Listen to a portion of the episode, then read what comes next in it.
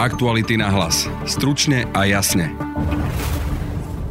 Ladislav Bašternák sa snaží vyviaznuť bez trestu. Jeho advokát Peter Filip sa na krajskom súde dožaduje, aby mu uznali účinnú ľútosť. Budete počuť Petra Filipa a o účinnej ľútosti aj advokáta Martina Klucha. Ak sa uplatní účinná ľútosť, tak trestnosť činu zaniká. Igor Matovič kandiduje v eurovoľbách, no do Europarlamentu zasadnúť nechce. Ja si mandát neprevezmem. V prípade, ak nedostanem aspoň 50 tisíc krúžkov, tak e, odídem aj zo slovenského parlamentu. Je to taktika či špekulácia? Odpovie politológ Grigory Mesežníkov. On chce mať silnejšiu stranu a teda, alebo silnejší subjekt a bude mať klesnú preferencie. Počúvate podcast Aktuality na hlas, moje meno je Peter Hanák. Vladislav Bašternák, ktorý je zatiaľ neprávoplatne odsúdený na 5 rokov, sa na odvolacom súde domáha, aby mu súd neuložil žiadny trest. A to napriek tomu, že k trestnému činu neodvedenia dania poistného sa priznal a neodvolal sa voči výroku o vine, ale len proti výške trestu. Jeho advokát Peter Filip nám potvrdil, že na krajskom súde žiada, aby mu bola uznaná tzv. účinná ľútosť, teda aby mohol vyviaznuť bez trestu, keďže sa priznal a daň zaplatil. Otázne je, či doplatil celú daň, lebo na súde zástupkyňa daňového úradu žiadala doplatiť ešte ďalších 242 tisíc eur. Pýtal som sa na to Bašternákovho advokáta Petra Filipa. Ospravedlňujeme sa za miestami nižšiu kvalitu zvuku. Neviem vám zodpovedať, že zaplatil celú sumu, e, pre ktorú bolo vznesené obvinenie. Takže vy vlastne stále trváte na tom, že tam mala dôjsť, malo dôjsť k účinnej lutosti, lebo zaplatil celú tú sumu. Áno. Aj na krajskom súde to ešte budete žiadať, aby súd uznal, že... Určite v rámci odvolania som takto koncipoval svoje odvolanie. Navrhujem, aby súd krajský zrušil rozsudok okresného a aby môjho klienta oslobodil, pretože zanikla trestnosť. Mm-hmm, pretože to zaplatila, mala sa na začiatku uplatniť uh, účinná lútosť. Áno. A to, že s tým prokurátor nesúhlasil, to považujete za irrelevantné? Našťastie to právo je také, že nie všetci môžu, musia mať na všetko rovnaký názor. To znamená, ja rešpektujem názor prokurátora, ale nemusím sa s ním stotožniť. Ide skôr o to, že či prokurátor v tom vôbec má nejaké slovo, či sa tá účinná ľútosť uplatní alebo nie, lebo ja keď som to konzultoval s iným právnikom, tak ten povedal, že ona by sa mala uplatniť zo zákona automaticky tým zaplatením. Prokurátor e, podľa môjho názoru a mohol rozhodnúť o zastavení trestného stíhania a nepodávať obžalobu. Ale ju podal, takže to musím rešpektovať, je to právny názor jeho a ten môj brať nemôžem. Je pravdou jedno, že mohol rozhodnúť aj on a nemuseli sme sa ocitnúť. Špeciálna prokuratúra tvrdí, že na tento prípad sa účinná ľútosť nevzťahuje. Na otázku prečo, či išlo nezaplatenie celej škody alebo iné dôvody, nám prokuratúra neodpovedala. Faktom je, že podľa portálu finančnej správy Ladislav Bašternák stále dlhuje štátu na daniach viac ako 10 miliónov eur a bolo voči nemu vedené aj daňové exekučné konanie. Finančná správa však s odvolaním sa na daňové tajomstvo odmietla upresniť, v ktorých konkrétnych prípadoch Pašternák daň doplatil a odkiaľ pochádza tento dlh. Zákony o účinnej ľútosti sa však menili a existujú aj dve rozdielne rozhodnutia ústavného súdu, či na vratky DPH je možné uplatniť účinnú ľútosť. Rozprával som sa s advokátom Martinom Kluchom. Právna úprava sa vyvíjala v čase, ale v súčasnosti v zásade platí, že účinná ľúto sa môže uplatniť najneskôr jeden deň po skončení vyšetrovania a potom ako do obvinený mal možnosť sa oboznámiť so spisom. A teda až keď ten obvinený ten, celú tú sumu zaplatí, ktorú dlžil. Áno, samozrejme je povinný obvinený celú túto sumu zaplatiť, vrátane teda príslušenstva, čiže penále a podobne. Nestačí len čiastočne zaplatiť túto sumu. Ak obvinený tú čiastku zaplatí, môže sa stať, že sa to dostane na súd, lebo v prípade Bašternák sa to stalo, že prípad sa dostal na súd, tam už obžalovaný priznal vinu a odvolal sa až voči trestu, tým pádom ide to na, na krajský súd. Môže sa stať, že krajský súd nariadi, že sa mala už na začiatku uplatniť účinná lútosť a teda, že k žiadnemu súdu ani nemalo prísť?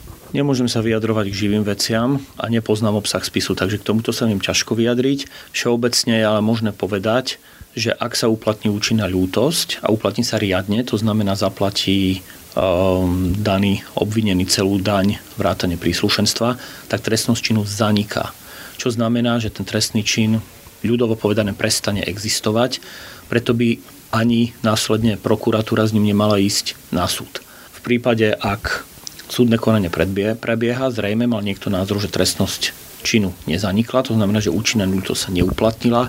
Z akých dôvodov nie je mi známe, najčastejšie to môže byť však to, že ide o buď nezaplatenie, teda celej, celej dane, alebo že má názor prokuratúra, že na daný skutok nie je možné uplatniť účinnú ľútosť. Advokát Ladislava Bašternáka tvrdí presne toto, že, že trestnosť činu zanikla a teda, že by Ladislav Bašternák nemal dostať žiadny trest aj napriek tomu, že priznal vinu, ale sporné sú tam práve tie peniaze. Či zaplatil celú sumu alebo nie, lebo je tam určitá suma, ktorá je sporná.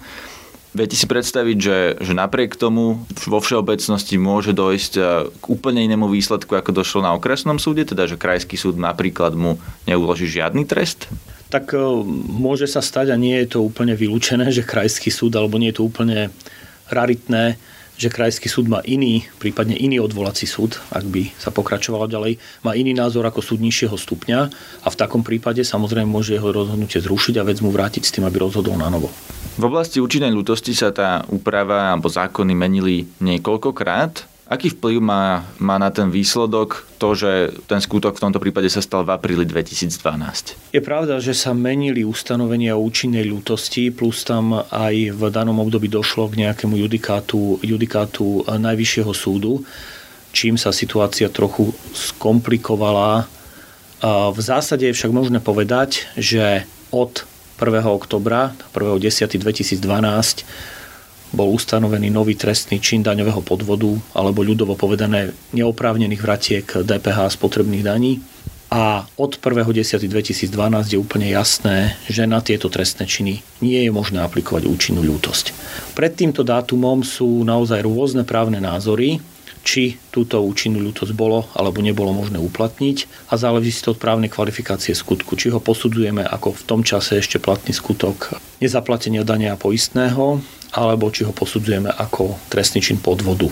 No práve ten prípad Ladislava Bašternáka je prípadom neodvedenia dania a poistného a naopak prípad spoločníka firmy Andreja Kisku je daňový podvod, lebo sa to stalo neskôr až v roku 2014. To je moja otázka. To je práve ten rozdiel medzi tými prípadmi, že na Ladislava Bašternáka sa teoreticky účinná ľútosť vzťahovať môže, lebo to bolo pred oktobrom 2012 a na spoločníka Kiskovej firmy nie, lebo to bolo potom? No, o vine a treste v prvom rade rozhoduje súd.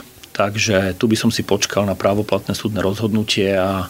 Rozumiem, ale pýtam sa na to, že či je možné že kde je rozdiel v uplatnení účinnej ľútosti. Že v roku 2012 v apríli to ešte možné bolo a teraz už to nie je, hoci ten skutok je podobný. Veľmi zjednodušene povedané je možné povedať, že do 1.10.2012 to istých a pri istom právnom výklade možné bolo. Zase tie názory sú rôzne. Je však isté, že od 1.10.2012 nie je možné uplatniť účinnú ľútosť, lebo bol zavedený nový trestný čin daňového podvodu, na ktorý sa účinná ľútosť vyslovene nevzťahuje. Ak by sme si odmysleli meno Bašternák z celého tohto prípadu, dostávajú sa za takéto daňové trestné činy ľudia na Slovensku normálne do väzenia, alebo to väčšinou končí úplne iným trestom? Naša legislatíva v oblasti daňových trestných činov je pomerne prísna. Je potrebné si uvedomiť, že daňovým trestným činom je už nezaplatenie, neodvedenie, zadržanie dane alebo poistného v sume vyššie ako 266 eur a pri odpočtoch DPH už v sume vyššie ako 2660 eur. Takže tá legislatíva je veľmi prísna a prísne sú aj tie trestné postihy. Máme tam trestné postihy od 1 až po 12 rokov väzenia, čo je teda veľmi prísne. Ale dostávajú sa tí ľudia reálne do väzenia alebo to končí podmienkami napríklad alebo finančnými trestami?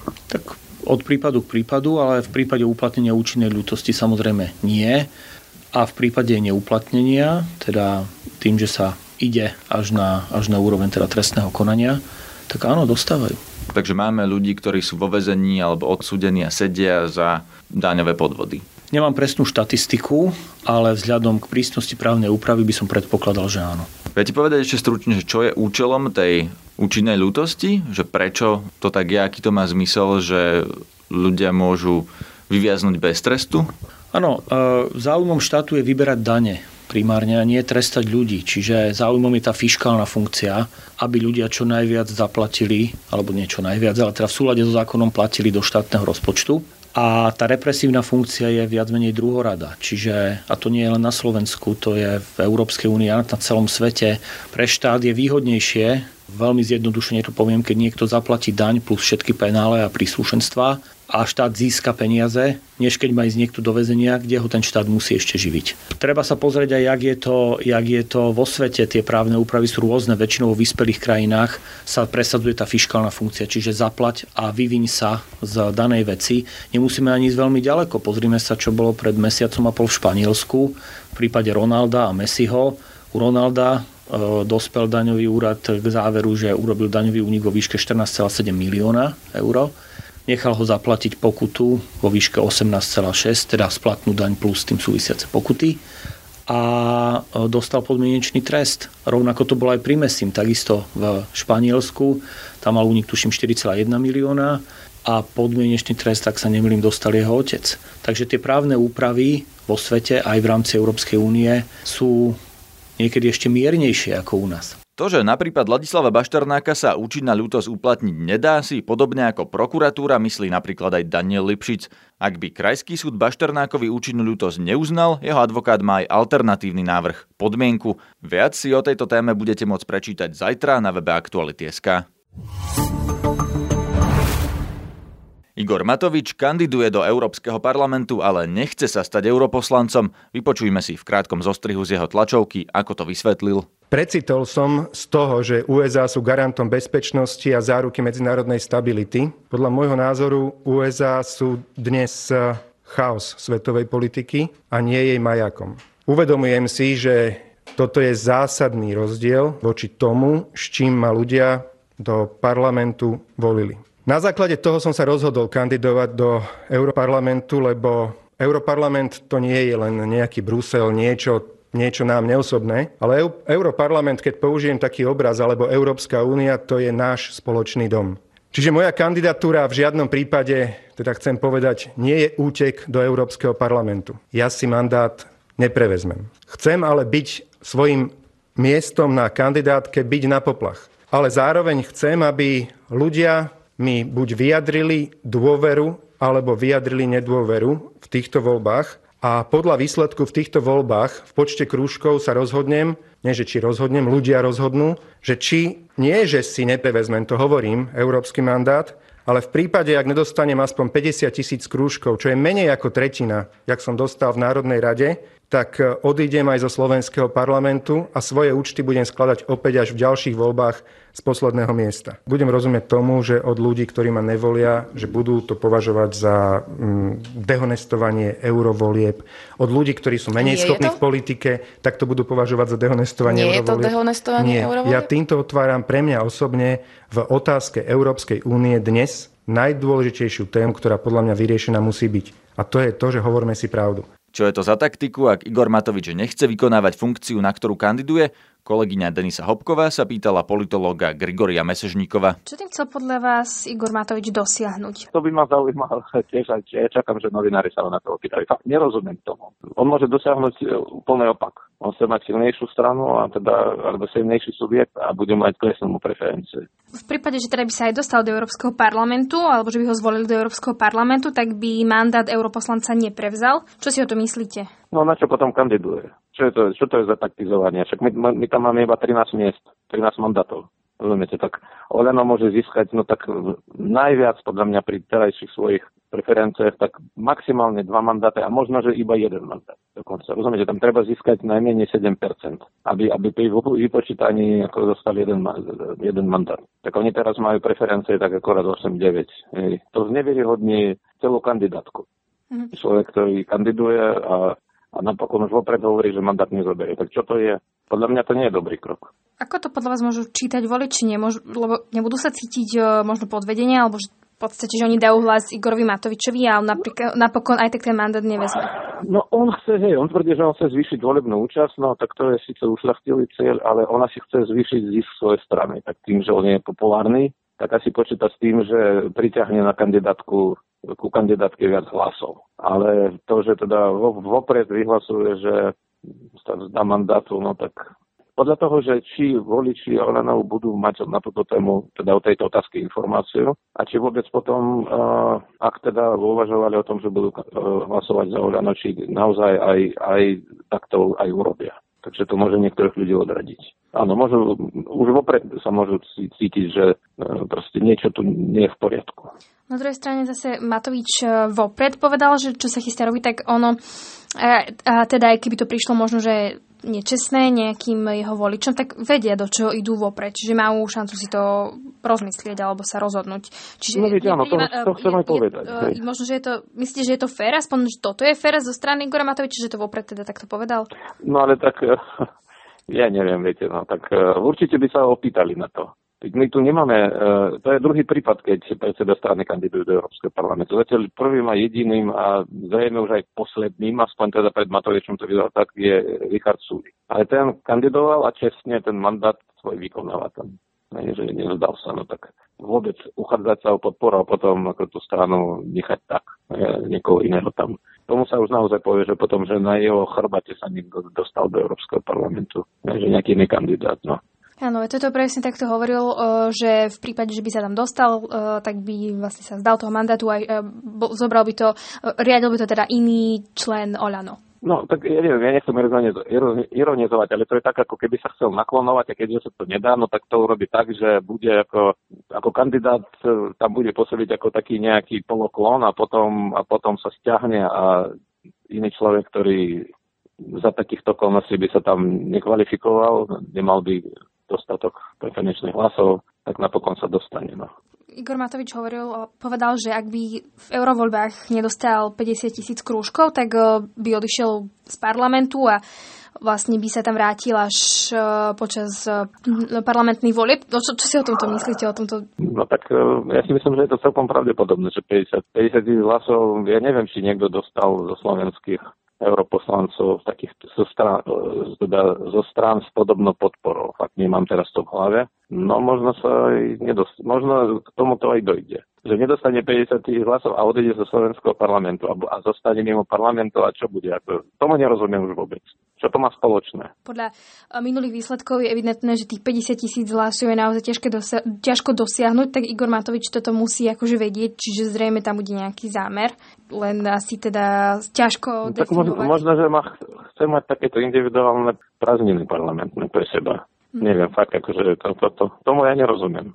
Keby povedal, keby napríklad politik, ktorý by utrpel takúto v úvodzovkách porážku a povedal, že no, tak nedosiahol som 50 hlasov, tak odchádzal z politiky vôbec.